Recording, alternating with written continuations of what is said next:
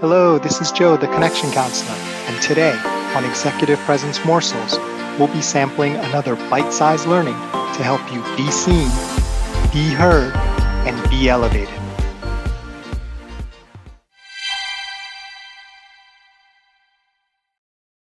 Hi, this is Joe, the Connection Counselor. I'm really enjoying uh, the great questions that have come in for these Ask Me Anything episodes. This one is from uh, a leadership expert and colleague of mine uh, in that coaching uh, and advising area. His name is Tom English. Uh, definitely check him out on LinkedIn, and I will play his question and be right back with our response. Thanks. Hi, Joe. This is Tom. I'm just sending you a quick note of encouragement for your new podcast project that you've got going on. It sounds highly ambitious and also highly interesting as well. I would say, in terms of ideas, in terms of something that you might cover within the series, I would love to hear about how executives can maintain presence and develop their presence and also be present authentically while also being mindful and cognizant of the needs of others as well. So they are being themselves, they're being true to themselves, but equally they're not riding roughshod over other people and as we say in the UK sticking two fingers up at everyone else. So I'd be really interested in your thoughts and research on that. And all the best Joe. Cheers.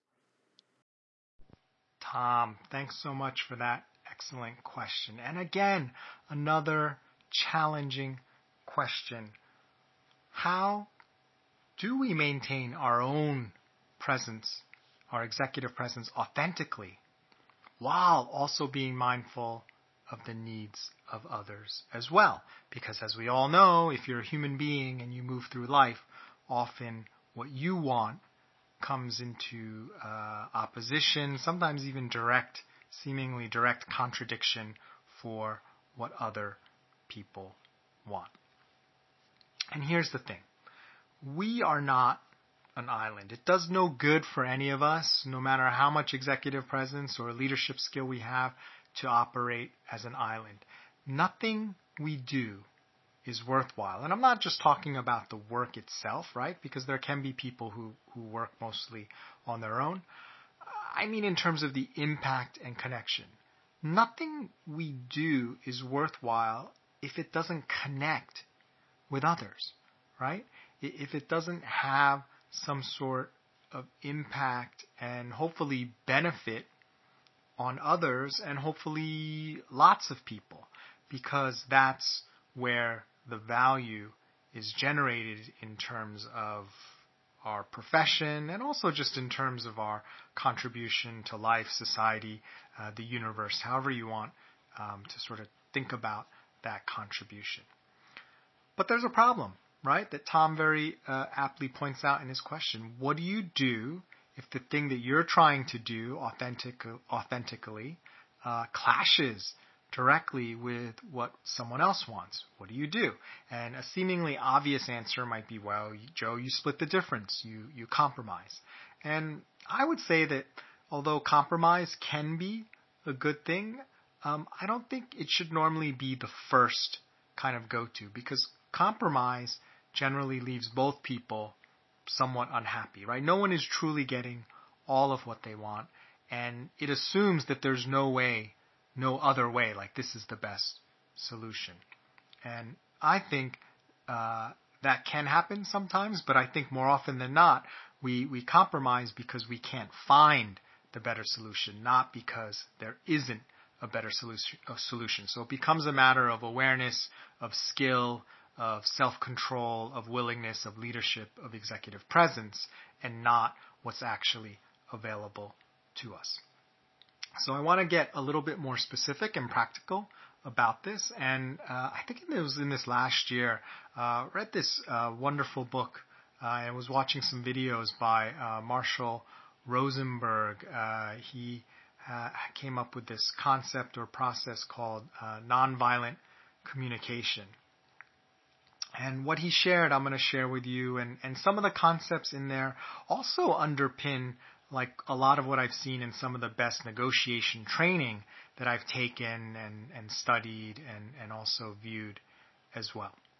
So when you have people who seem to want different things, right? You know, I want this price, you want that price. I want to go here, you want to go there. How, it, it seems seemingly intractable, right? Like like that something has got to give.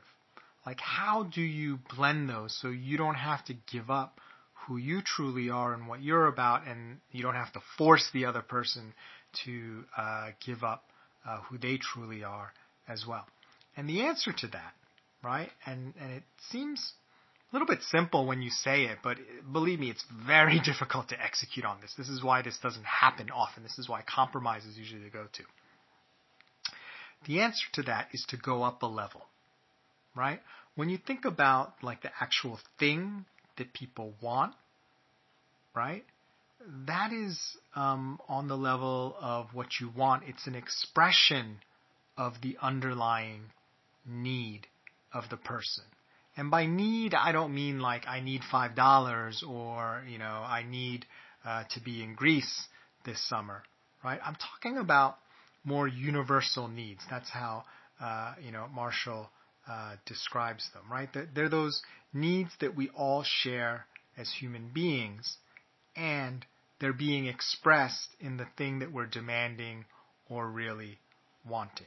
So when we're on the level of the things that we want and someone seemingly wants something different, that can become very difficult to negotiate, right? Like, like how do you, you know, uh, bridge that gap? However, when you go up a level to the level of needs, you actually create a lot more space, uh, opportunity, and ability to uh, shift things in a way that you get what you want and the other person gets what they want too.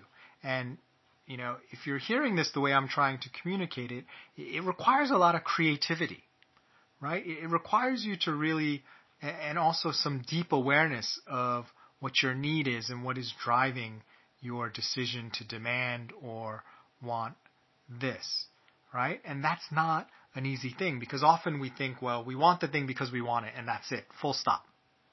Right? And we're not really willing, ready, or able to access what is the actual deeper need that's driving it because often that's subconscious or unconscious. We're not even aware of it, right? But it is actually present and it's underneath it.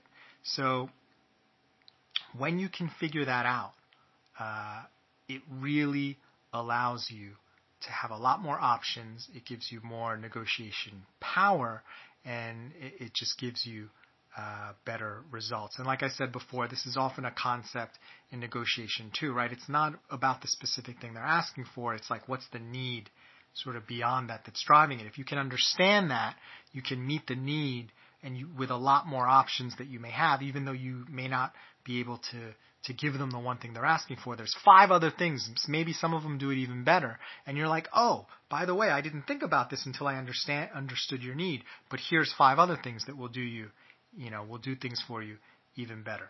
But that doesn't happen if you're if you're just at the level of the demands and not the needs. And then um, you know, in the nonviolent communication, they go even a level higher with the needs, where it's it's not just the need that like I think I need this, but like more those universal needs for acceptance, for respect, for trust, um, you know, even at a higher uh, sort of human level uh, of needs. So let's take um, something that is common uh, as an example, like a vacation conflict, right?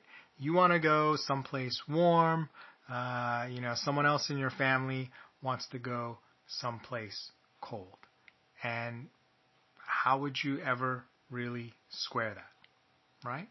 Well, if you understand, if you really talk and communicate and understand why they want that particular thing, it opens up so many other options. So for example, the cold vacation may have may have nothing to do with that particular location. It may be the time of year. It may be a friend that they have there who they promised they were going to meet. It may be about um, something that uh, is very popular right now, and that's the reason why. Uh, and they've picked this cold place uh, as the place, and the place that you want to go that's warm is is not as exciting, and you know won't give them that same cachet, right? So then their need becomes more like you see it more as like acceptance. You see it more as, you know, something that's going to give them more than just a vacation, but will give them uh, a more kind of impactful experience and something they can be proud to share with others. Well, now you've opened up everything, right? Now that you know that, maybe there's a warm place, right? A warm place that is different than the one that you picked, right? That gives them all of that and more. And they hadn't even thought about that. They just picked the cold place because their buddy went there and came back and had such a great response, so they defaulted to that. Now that you understand that, right, you can really, really work to find another solution. And if you really understand what your own need is, right, maybe you're not as married to going to, uh, you know, a warm place. Maybe there's somewhere else that could be just as good that uh, your family member can also agree with. So that's why sometimes things that don't seem negotiable you know, that are non-negotiable are always negotiable because when you can meet people's needs, you know, so much more uh, becomes possible. So, uh, thanks so much for your question, Tom. Hope this has been helpful, and I think that's a really great approach to leading with your own executive presence authentically while also being mindful of the needs of others and blending. And I love the way you asked the question because it's about the needs of others. Get to the needs, and so much more is available to you. Thank you.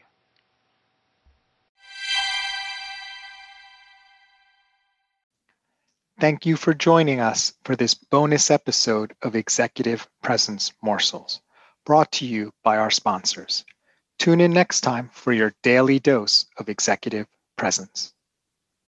When you need mealtime inspiration, it's worth shopping Kroger, where you'll find over 30,000 mouthwatering choices that excite your inner foodie. And no matter what tasty choice you make, you'll enjoy our everyday low prices, plus extra ways to save, like digital coupons worth over $600 each week. You can also save up to $1 off per gallon at the pump with fuel points. More savings and more inspiring flavors make shopping Kroger worth it every time. Kroger, fresh for everyone. Fuel restrictions apply.